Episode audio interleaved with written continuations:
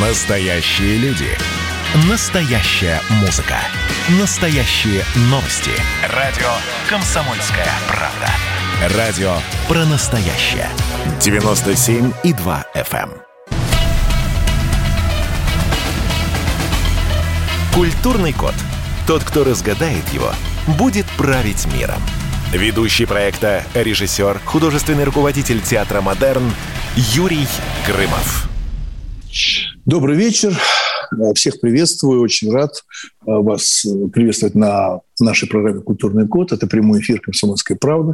Напоминаю, что каждый вторник и пятницу с 17 до 18.00 мы с вами вот так, э, надеюсь, тепло и с какой-то пользой встречаемся. А сегодня эфир программы мы решили посвятить теме образования. Хотя мне кажется, что мы так часто об этом говорим, может быть, впрямую, может быть, косвенно, но всегда вопрос образования – это очень важно. Мы много говорим о культуре, о том самом культурном коде. Но вот что сегодня происходит с образованием? Когда-то мы говорили, что наше образование лучшее в мире. Но можем ли мы так сказать сегодня. И последняя, помните, ну не последняя, надеюсь, а крайняя встреча с президентом, э, с федеральным собранием, он очень много говорил о культуре, об образовании, но мы об этом отдельно поговорим. В общем, э, что происходит с образованием, мы пригласили сразу на первый час, на первые полчаса э, учителя, истории из Москвы. Да, то есть человек, который практически с этим знаком и каждый день а, то, что называется на передовой. У нас в гостях сегодня а, Виталий Смирнов, учитель истории. Виталий, добрый вечер. Да, вечер да, добрый, здравствуйте. Да, да. Здравствуйте. Вот смотрите, вот сегодня так совпало, 23 апреля, день смерти Шекспира, Ульяма Шекспира. Очень символично, что именно сегодня мы говорим о том, что навсегда ушло. Вот на что, что ушло? У сегодняшних учеников, чего они не хотят делать, чего они не хотят читать, как бы их не заставляют.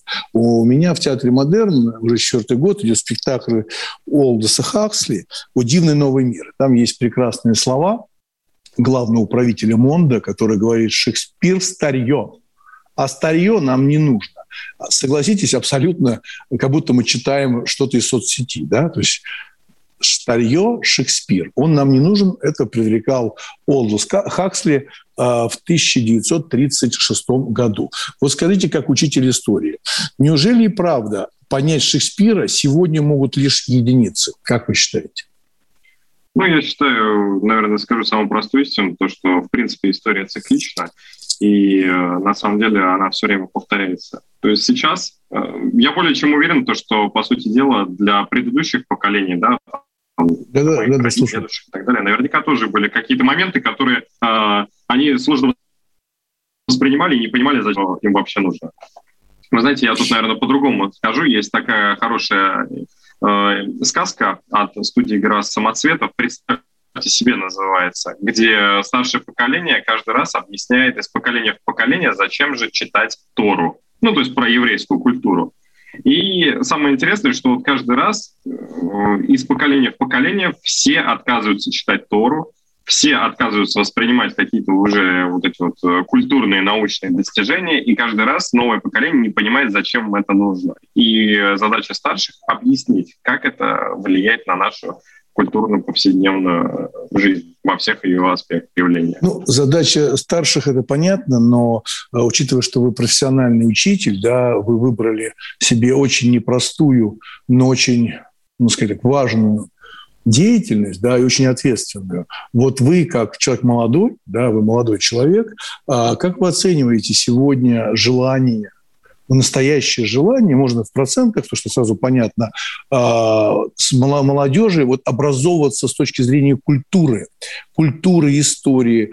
А, хотят ли они разобраться в этом, какие-то акценты свои привнести, да, то есть свой, свой угол зрения. Или все-таки это пассивное обучение у многих, как вы считаете? Э, разумеется, пассивно. Если даже предположить, прикинуть в процентном соотношении, то действительно люди, которым интересна история, их, наверное, процентов 10. Ну, вот от учеников там возьмем там 25 человек в классе, 10% там буквально это пару человек, кому действительно будет интересна история. Кто захочет разбираться в тех или иных вопросах, высказывать какие-то свои мнения, не побоится высказывать свое мнение еще. Вот что важно. Ведь история это, такое, это такая наука дискуссионная, все-таки как ни крути. Ну, но здесь же зависит, э, ну да, но это же активность и интерес э, к предмету, да. Вот я скажу честно, что я очень любил историю, мне было это очень интересно, э, как мы раньше говорили, это прикольно. Ну, понимаете, да, это прикольно, это история, это интересно. Я любил историю, литературу и уроки рисования. Да, вот я, для меня это было очень ценным и интересным. Так вот, на самом деле, а, это же зависит от вас, как вы да, Виталий э, Смирнов, учитель э, истории, можете это рассказать. В каких образах, да, э, в, как подвести человека, чтобы было ему интересно. Это же и технология должна уже быть идти от вас. Вы должны придумать это, этот свой язык, и 10% могут превратиться в 90%, которым будет интересно. Частично с вами соглашусь. Ну, например, если судить по моим конкретным результатам, которые, опять же, я наблюдаю, люди, даже те, которые, по сути дела, казалось бы, что думают о чем-то о своем, очень приятно меня удивляют, когда даже спустя год вспоминают, что вот мы в прошлом году примерно то, что там весной обсуждали какой-то там момент. Ну, там, про войну или еще что-то мы там обсуждали, какая дискуссия у нас шла. И, и я убеждаюсь, то, что меня-то слушают. Просто вопрос в том, то, что одно дело слушать, понимать и знать это, а другое дело интересоваться этим. То есть это как бы разные вещи. Вот, то есть я, я, я в принципе говорю, что историков как таковых немного, кому это будет интересно. А так ну, слышать, по... понимать и воспринимать, это да, тогда это, конечно, гораздо больше людей. Я бы тогда поднял планочку процентов до 40, кто это воспринимает. Ну, до 90, да. конечно, это работать и работать, но пока я еще не знаю, как поднять планку. Но вы же наверняка, а, вы же наверняка, как наши радиослушатели, видели и не один раз э, э, фильм а, «Большая перемена» большая перемена. Да. К своему стыду, пожалуй, сейчас не решусь сказать, что я понимаю, о чем идет речь.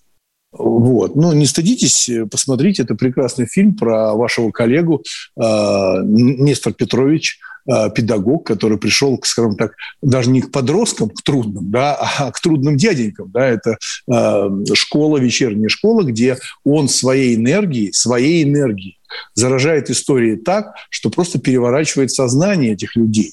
Но если вы этот фильм не смотрели, ну, странно, если честно. А, посмотрите, вам будет интересно. Это про вашего коллегу и вообще а, про ту самую историю, которую можно сделать а, как театр, как, как некое представление того периода, о котором рассказывает историк. Да? Вот у меня в театре «Модерн» идет спектакль «Юлий Цезарь», очень успешно, и сто лет его никто не ставил, да, сто лет не ставил. Скажите, пожалуйста, вот как вы считаете, сегодняшний зритель, сегодняшний читатель, боится Шекспира. Он боится его, потому что ему скучно, непонятно, этот слог, полу э, песни, полустихи. Вот он боится этого или нет? Да, боится. Вот тут ключевой момент, что, наверное, непонятно. Если бы все-таки существовали какие-то, я не знаю, дополнительные материалы перед спектаклем или во время спектакля какие-нибудь перформансы, которые бы повествовали то, о чем идет речь. Просто сейчас, опять же, кругозор людей, он все-таки вроде бы при возможностях интернета, он безграничен, а с другой стороны люди сосредоточены конкретно на каких-то мелких деталях, которые интересны только им. Из-за этого кругозор действительно сужается. И как раз-таки при всех возможностях интернета было бы неплохо при ознакомлении с каким-то высоким искусством, соответственно, людей дополнительно какими-то способами знакомить Скажи, тогда, тогда сразу, сра, сразу вопрос вам. Сразу вопрос вам. Как часто вы, как педагог истории, направляли своих учеников в театры на э, спектакли, которые схожи, ну, по теме, да, вот обсуждаете Рим, да, обсуждаете Цезаря, да, или обсуждаете Шекспира, как он вписан в историю, да, как часто вы лично э, предлагали или водили учеников э, в театры? Никогда в моей педагогической карьере еще такого не случалось. Чтобы Хотите, я, я... что-то направил, прорекламировал, либо сходил с ними. Не было такого. Хотите, э, мы эту ситуацию прям моментально исправим, потому что я сам себе хозяин, как и вы, да? Вот давайте, э, Виталий Смирнов, учитель истории из Москвы, я приглашаю вас и ваших учеников на спектакль Юлии Цезарь. Прям-таки бесплатно. А вы бесплатно работаете в школе? Нет. А в театр бесплатно нормально, вы считаете? Нет, ни в коем случае, я уточнил. Я готов я готов к тому, чтобы обязательно вас пригласить, сделать, конечно, скидку, потому что это очень важно, когда приходит молодежь в театр и видит совершенно другой язык, но смежный по, смежный по темам то, что поднимаете вы на уроках истории. Но мне кажется, что ученики должны понимать, что это большой труд, на сцене гигантское количество людей, это все рукотворное. Поэтому, когда мы говорим бесплатно, я все время удивляюсь. Я хлеб покупаю в магазине за деньги. Мы э, обязательно после эфира с вами свяжемся, да, и обязательно сделаем такой просмотр. У нас, кстати, лекции читают перед спектаклями. Мы сделали такую практику в Театре Модерн. У нас про Шекспира, и вот сейчас будет про Горького, будем читать лекции. Э, хорошо, мы сейчас с вами прервемся на небольшую паузу. А, и после паузы позвоним, да, руководителю экспертного совета группы компании просвещения, автор учебных пособий по истории, а, доктор исторических наук. То есть, на самом деле, те самые пособия, которые наверняка вы, Виталий, а, пользуетесь. Мы сегодня говорим об образовании, и, конечно, мы опираемся на то, что Владимир Путин, президент, раскритиковал школьные учебники, в основном учебники по истории. И это происходит уже не первый раз, поэтому давайте об этом говорить честно и откровенно, если даже президент уже бьет тревогу. Маленькая пауза, культурный код, не переключайтесь. Публицистка, комсомолка и просто красавица Диана Кади с пристрастием допрашивает главных ньюсмейкеров страны. В конце каждого выпуска спорщики заключают пари на главные темы дня. Что получит победитель? Скоро узнаете. Азарт, инсайды, разговоры шепотов и на повышенных тонах. Все это программа «Пари с Дианой Кади». Слушайте каждый вторник в 6 часов вечера по московскому времени на радио «Комсомольская правда».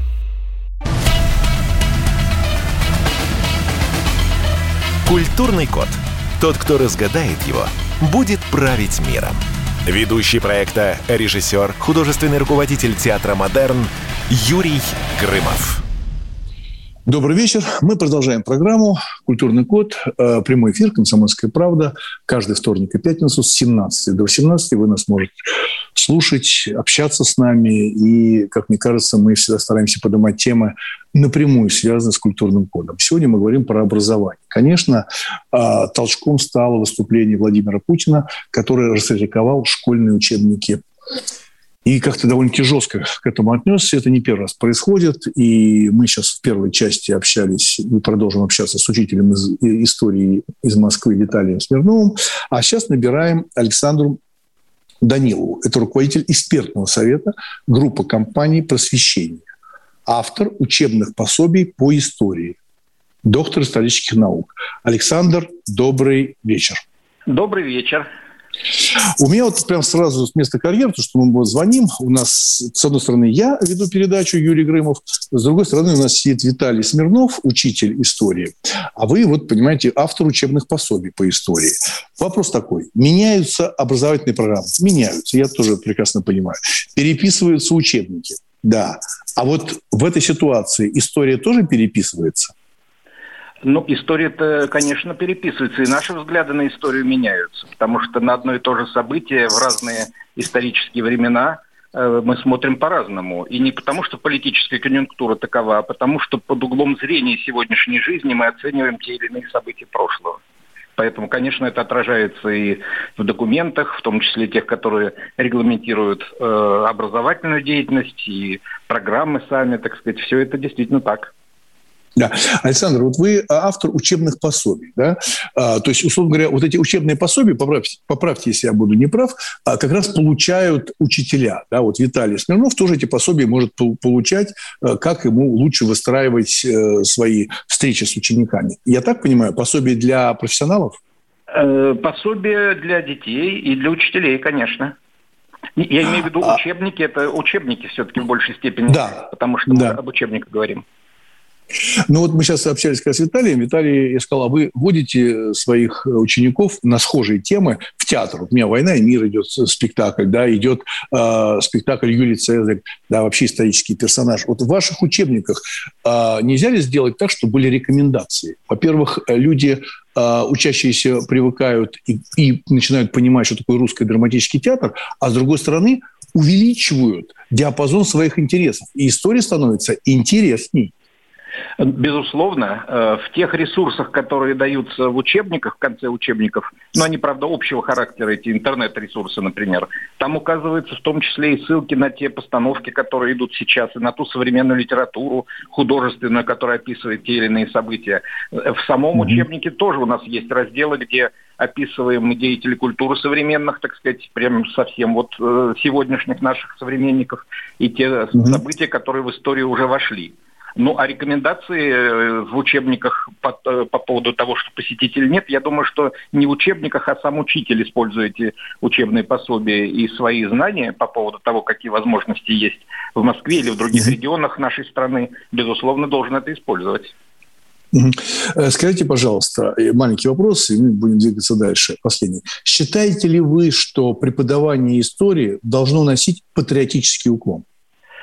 Э, это очень непростой вопрос. Я думаю, что он, безусловно, должен быть нацелен. И в любой стране, историческое прошлое, в любой стране, оно нацелено на то, чтобы сформировать позитивные черты, в том числе и патриотизм э, своих ребят, которые, которых обучают. Но он должен проходить ведь не только через учебники истории. Э, всем своим содержанием вся система образования должна нацеливать на формирование как раз лучших качеств, в том числе и патриотизма, на всестороннее развитие личности. Да. Огромное спасибо вам, что мы вам позвонили, вы подошли. Спасибо большое. У нас в гостях был на телефоне Александр Данилов, руководитель экспертного совета группы компании «Просвещение», автор учебных пособий по истории, доктор исторических наук. Вот, э, Виталий, э, я вам такой же вопрос задам, как я задал Александру. Да? Считаете ли вы, что преподавание истории должно быть под, с патриотическим уклоном? Как вы ответите, как учитель? А, да, безусловно у учеников нужно развивать понятие любви к своей родине, но я все-таки более, наверное, либерально в этом отношении могу высказаться, поскольку, поскольку каждый ученик, я вот э, особо ратую за то, чтобы каждый ученик в конечном итоге сам делал выбор, э, какую, в общем-то, скажем так, какую идеологию в дальнейшем в жизни э, выбирать. Ну, то есть там консерватором становиться ли. То есть, э, потому что если все-таки прививать какой-то одно, один образ мышления, то это выйдет, что это пропаганда. А у нас, как известно, политический плюрализм в государстве. Так что, соответственно, э, патриоти, патриотизм, он все-таки, как бы сказать, весьма консервативен, да, и лишает, в своем чистом виде патриотизм, наверное, лишает человека какой-либо сознательной маневренности у себя в голове. Ну, ну, не, ну как патриотизм, что... нет, патриотизм, как-то, извините, я зацеплю за это. Что значит патриотизм консервативен? Ну, я конечно. А как понять? Я не понимаю. Патриотизм... Хорошо, извините, а, перефразирую. Любовь к своей родине консервативна? А, любовь к своей родине? Да, конечно. Тогда, а, тогда объясните мне, прямо интересно. Границе мне, мира, мне, глобализация. Мне, да, мне, мне тоже интересно. Вот, Виталий, вы сказали, что вы э, с либеральным уклоном да, э, считаете, что любовь к родине э, – это консервативное качество, да? А вот что значит тогда с либеральным уклоном? Что, что это такое? Объясните мне. А, как я это подразумеваю. Чуть громче, да, чуть громче, Это означает пожалуйста. то, что... Да, как я это подразумеваю? Это означает то, что день, во-первых, э, мир-то открыт, собственно, процесс глобализации уже прошел, и человек, дом человека там, где ему хорошо. И, собственно говоря, если человек э, решил, например, страну в возрасте и переехать там куда-то жить в место, то он же не обязан быть патриотом, например, своей страны. Я не, не, не, ни в коем случае. Значит, значит обязан быть... Нет, где ему хорошо? Не, Виталий, очень странно. Где ему хорошо, там и хорошо. Ну, посмотрите. Ну, давайте уже встанем на сторону государства, и я сейчас стану на сторону вас, как педагога. Да? А, дети учатся в учебном заведении. Совсем недавно я делал программу, и мы говорили, что 54% людей россиян, да, не работают по профессии. На них потратили время, деньги, ну или государственное образование, и они спокойно уезжают. Я, как человек государства, например, я бы за это переживал. А вы считаете, это вы не переживаете? Ну, так, так, тогда нужно, так, тогда нужно разбираться в вопросах, почему люди покидают свою страну и искать э, солнце, место под солнцем где-то в других местах. Тогда, может быть, стоит вопрос с зарплатами, может быть, стоит вопрос с перспективами карьерного роста, а может быть, стать вопрос с тем, то, что мы много прав и свобод дали людям что они могут вот так вот маневрировать и не ценить то, то что у них есть здесь. Вот, что они могут, что у них вообще может закрасться в голову, то, что где-то лучше. Ну, смотрите, а, но согласитесь, мы сейчас с вами говорим открыто на эту тему, поднимаем жесткие вопросы, а, рассуждаем на эту тему, а, но я чувствую, что вам кажется, что чего-то чего не хватает в плане открытости мнений, которые мы не можем высказываться. Или я неправильно вас понял? Нет, я совершенно открыто говорю, как я считаю. У меня, вот. например, никаких, никаких рамок, которые бы меня сдерживали, их нет. Ну, кроме да. разумеется.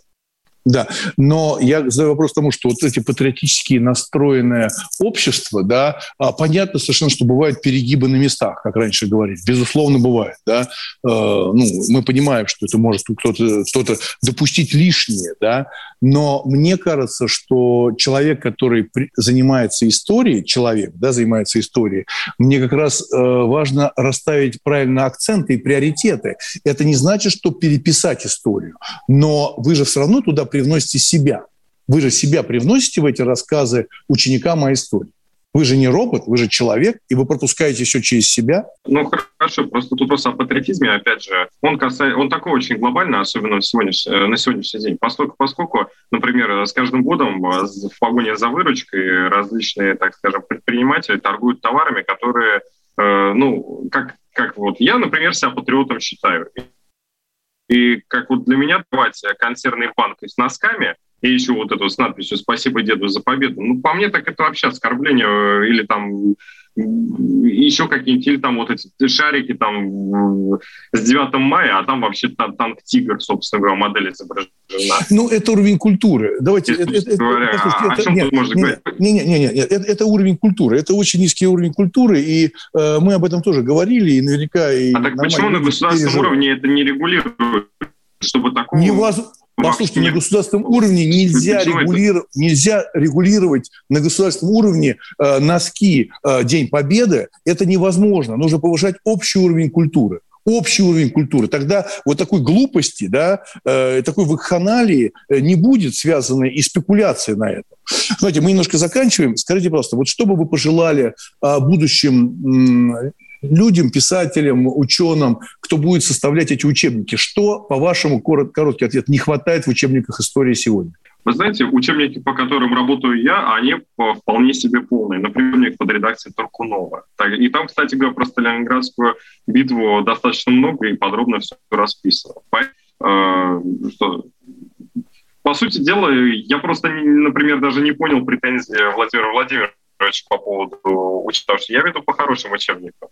Да, э, спасибо большое. Ну, у нас в гостях был Вита- Виталий Смирнов. У нас был Виталий Смирнов, учитель из Москвы. Не переключайте, маленькая пауза.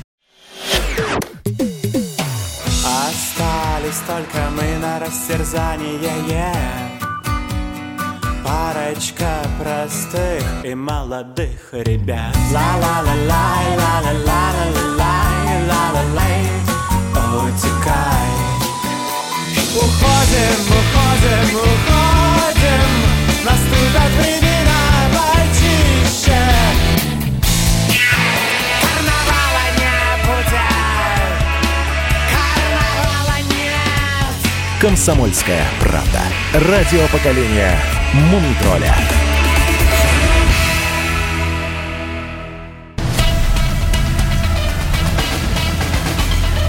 Культурный код – тот, кто разгадает его, будет править миром. Ведущий проекта, режиссер, художественный руководитель театра «Модерн» Юрий Грымов. Добрый вечер. Мы продолжаем нашу программу а, «Культурный код». Напоминаю, что в прямом эфире радио «Комсомольская правда» вы нас можете слушать каждый вторник и пятницу с 17 до 18.00. Сегодня мы говорим про образование. Ну, безусловно, это очень важно для того самого культурного кода, кто мы, а, что мы читаем. И поводом, конечно, послужило выступление Владимира Путина, который раскритиковал школьные учебники. И я уже говорил, что в нашей программе уже год приходят люди компетентные, мы все-таки комбинируем гостей. И в первой части у нас был Виталий Смирнов, учитель истории из Москвы, Александр Данилов, да, это автор учебных пособий по истории. И вот сейчас мы набрали Евгению Юрьевич Синицын. Это Спицын, извините, пожалуйста, историк, автор единого учебника истории России, публицист. Вот, э, Евгений Юрьевич, у меня такой вопрос к вам. Вот то, что сказал Владимир Путин. Открываю некоторые учебники школьные, с удивлением смотрю, что там написано. Ну и все это слышали. Вот это ваш адрес, скажите, пожалуйста, если вы составляете единый учебник истории России. Нет, конечно, это не мой адрес, потому что... А чей? Ну, я не знаю, в чей адрес конкретно. Он же не назвал э, ни авторов учебника, ни название самого учебника. Я думаю, что Владимир Владимирович ввели в заблуждение его помощники или его спичрайтеры. Дело в том, что Российская Федерация до сих пор остается одной из немногих стран мира, где наряду с курсом отечественной истории в школе изучается курс зарубежной истории. Если взять, например, учебники по отечественной истории, которые посвящены Второй мировой и Великой Отечественной войне, там, безусловно, а, есть параграф о Сталинградской битве, о коренном переломе. Там написано, пусть кратко, но все довольно достоверно и точно. А если брать, например, учебники, которые посвящены истории зарубежных стран в 20 веке, то там, естественно, будет э, говориться о Второй мировой войне, и о Втором фронте, поскольку это речь идет о, прежде всего, европейских странах, о Соединенных Штатах Америки. Поэтому я не вижу здесь никакого противоречия. А, мой учебник не был допущен до конкурса, хотя я его предлагал, в том числе и а, руководителю или председателю этой конкурсной комиссии, академику Чубарьяну. Он а, сказал, да-да, мы обязательно возьмем вашу рукопись на конкурс, но на самом деле они ее не взяли. Правда, потом академик Чубарьян обманул журналистов и сказал, что они, дескать, до последнего члена конкурсной комиссии ждали, когда же им представят какие-то альтернативные варианты учебников. Причем он там подчеркнул, что речь шла не только об авторских коллективах, но и об отдельных авторов, но, дескать, никто не осмелился подать свой вариант учебника на конкурс. Это откровенная ложь. Дело в том, что у нас на самом деле был конкурс проведен не между авторскими коллективами, а между издательствами, которые были допущены до этого конкурса. А каждое издательство имеет свой пол авторов. И поэтому было заранее определено, что этот конкурс выиграют три наиболее крупных издательства, которые давно подвязались на учебной литературе. Это издательство «Просвещение», это издательство «Дрофа», тогда оно еще было, так сказать, существовало автономно. И это издательство «Русское слово». Вот эти вот э, три издательства и поделили между собой рынок учебной литературы по истории. Были ну, выпущены три э, комплекта учебников для средней школы. Они между собой, эти комплекты, отличались. Я бы не сказал, что кардинально э, они отличались. Э, ну вот, например, издательство «Просвещение», вот вы упомянули фамилию Данилова. Ну так Данилов писал учебники для школы еще в 90-е годы. Это называется «Хрен редьки не слаще». Зачем тогда было вообще проводить всю эту профанацию? Я прошу прощения за это грубое слово, но так оно и было. Если вы хотели написать принципиально новый учебник по истории, единый учебник по истории, тогда вам надо было создавать новый авторский коллектив. А получилось, что люди, которые писали учебники в 90-е годы, в 2000-е годы, написали их же в 2010-е годы. Хм. Да, спасибо, огромное спасибо за вашу откровенность и э, профессиональную оценку того, что происходит. И что я тоже заметил, что вот мы когда сегодня позвали просто учителя из Москвы истории, да, Виталий Смирнов, он тоже сказал, что у него лично, как у учителя, нету претензий к этим учебникам, Абсолютно. что там все это есть. Это сказал прям учитель, понимаете, прям учитель. С, Но я сам учитель, я 20 лет проработал в школе и 8 лет был директором. Я да. не просто так написал свой пятитомник. Этот пятитомник стал результатом моих лекций, которые я писал на протяжении 15 лет. Понимаете, я не на коленке за полгода этот учебник написал. Но чтобы Поэтому... повторить то, что для меня это немножко такое откровение, как и для многих радиослушателей, которые нас слушают, значит, получается так, что вы сказали про три ведущих издания, да, то есть это те люди, которые получают подряд, да, то есть да. они печатают, печатают, да. это деньги, это бизнес, ну, нормально, к этому хорошо мы относимся, да, да. но, значит, получается, что всю эту, всю эту канитель с учебниками лоббируют коммерсанты, которые продают, а не э, историки и ученые, которые пишут. Естественно. Это с самого начала был конкурс издательств.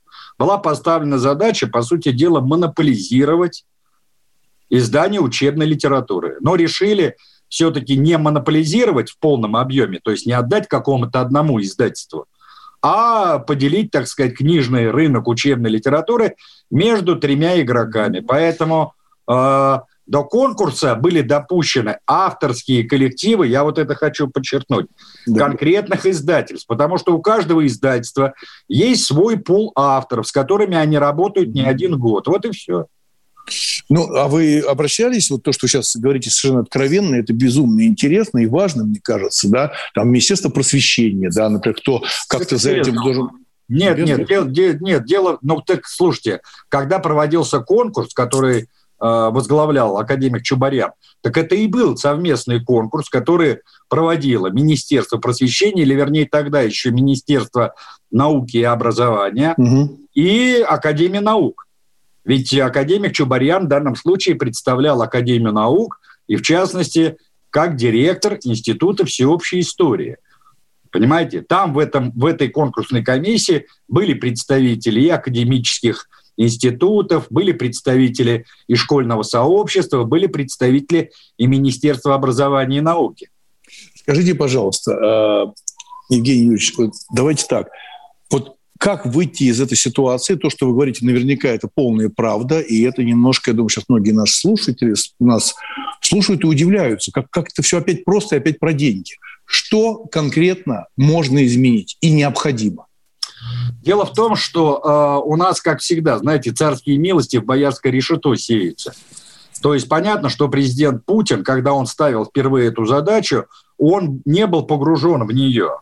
А когда стали эту задачу исполнять, то навели тень на плетень. Вот он дал задачу, например, создать единый учебник, а вместо этого стали создавать так называемый X – историко-культурный стандарт. Якобы работали над ним два года. Академик Чубарьян даже за это получил государственную премию.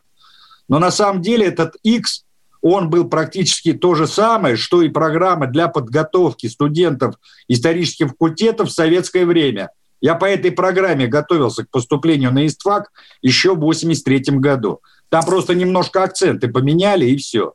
Не стали называть, например, освободительным движением движение декабристов, разночинцев и так далее, как это делал Ленин и как это делали в советской школе.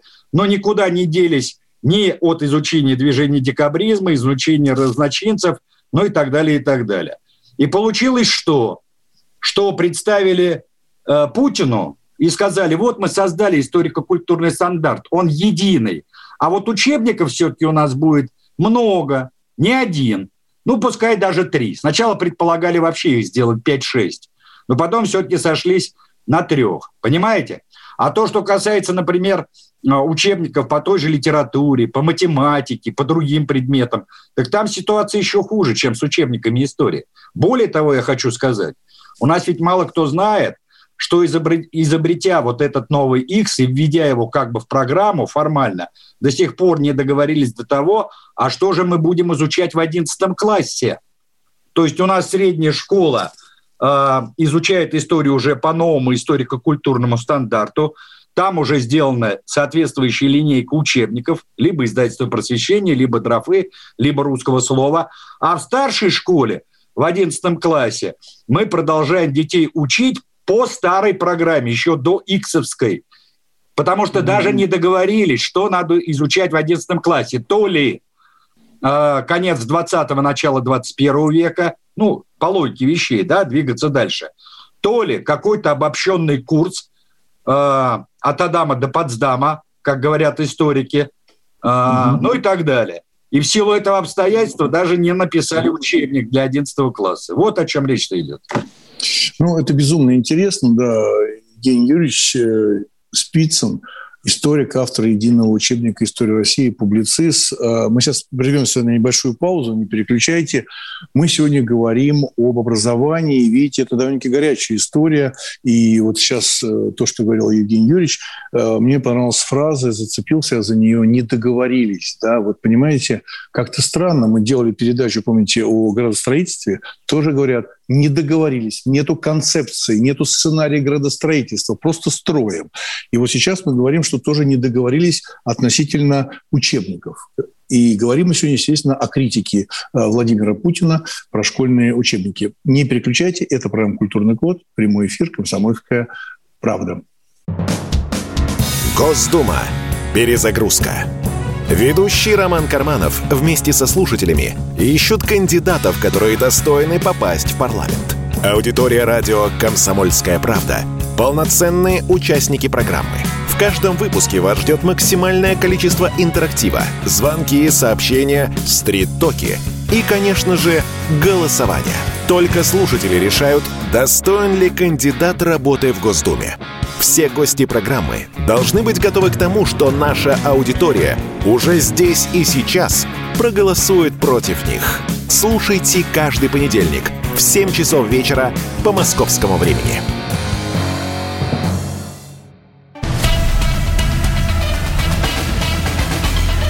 Культурный код. Тот, кто разгадает его, будет править миром. Ведущий проекта, режиссер, художественный руководитель театра «Модерн» Юрий Грымов. Добрый вечер. Мы продолжаем нашу программу. А, сегодня говорим на горячую тему.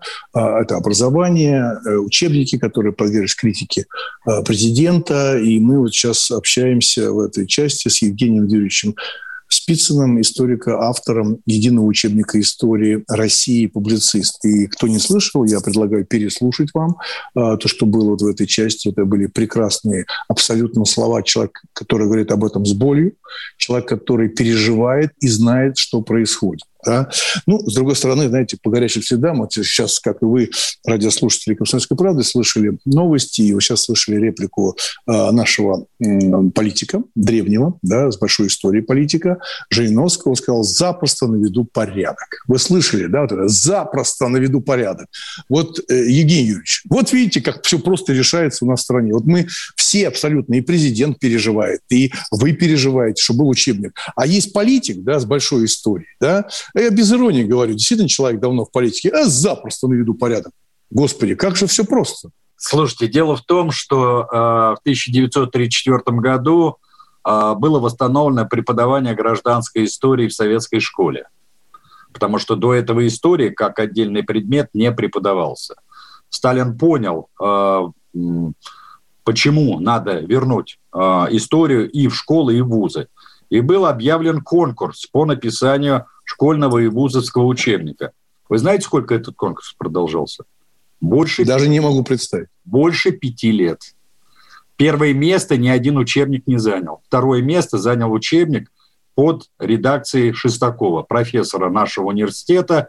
А, и этот учебник стал, по сути дела, первым учебником по истории СССР, а, как он тогда назывался. Но у нас во время существования Советского Союза все учебники так назывались. Может быть, не совсем правильное, конечно, название. Надо было угу. написать по истории а, республик, входящих в состав Советского Союза, условно говоря, да, потому что это все-таки были разные истории.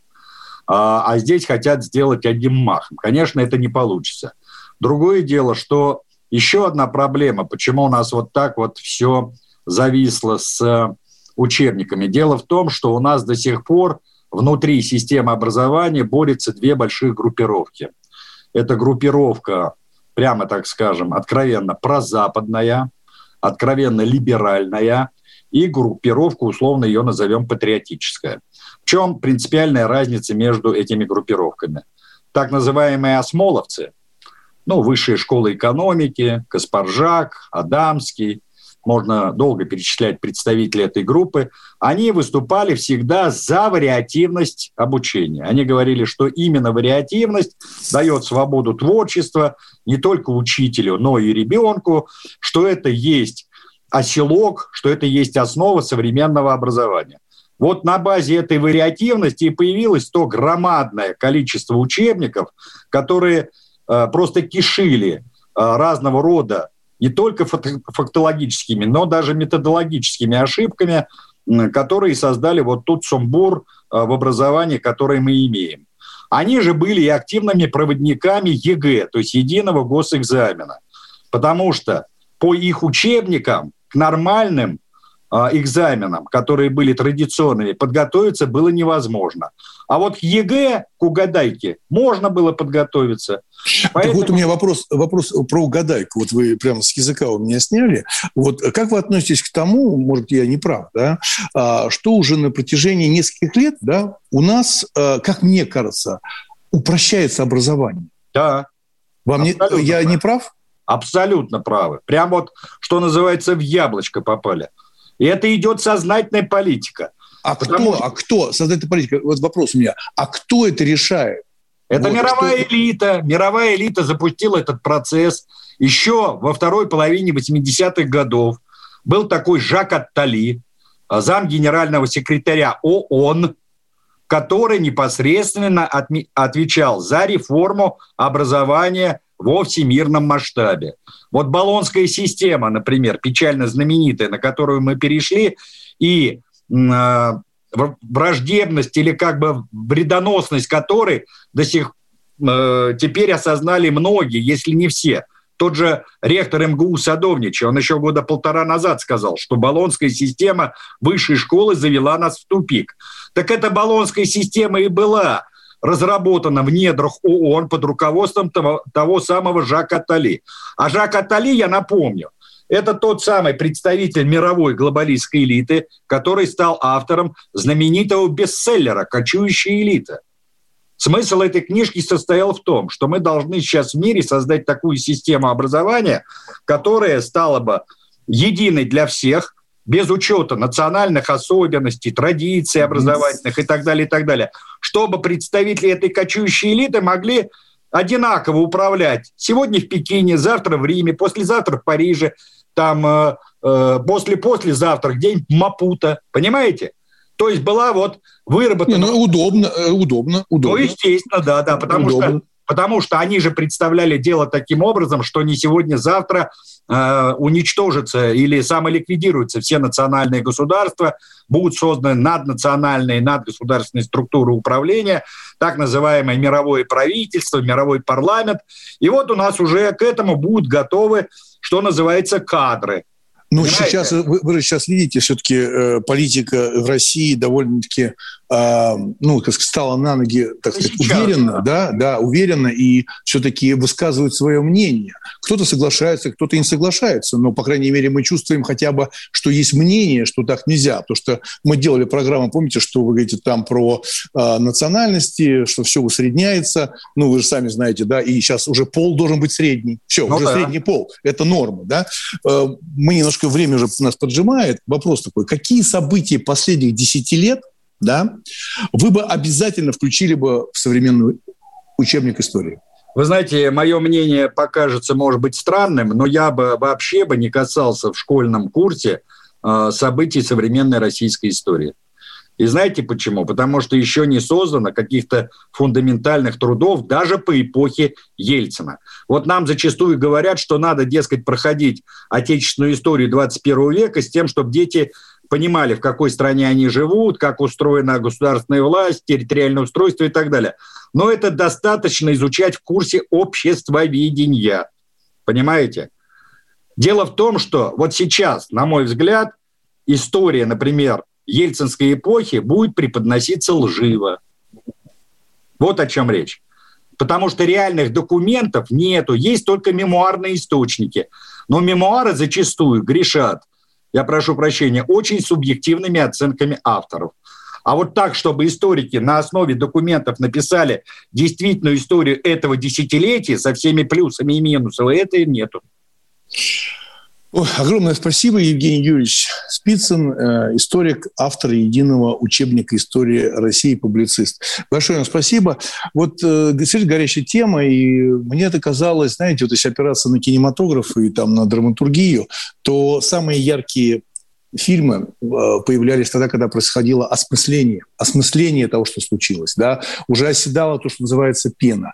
Видите, получается с учебниками то же самое. Очень хорошая тема. Программа «Культурный код». Прямой эфир «Комсомольская правда». Слушайте нас каждый вторник и пятницу с 17 до 18. Всего вам самого наилучшего. Спасибо. Спасибо большое. «Культурный код». Тот, кто разгадает его, будет править миром. Ведущий проекта, режиссер, художественный руководитель театра «Модерн» Юрий Грымов.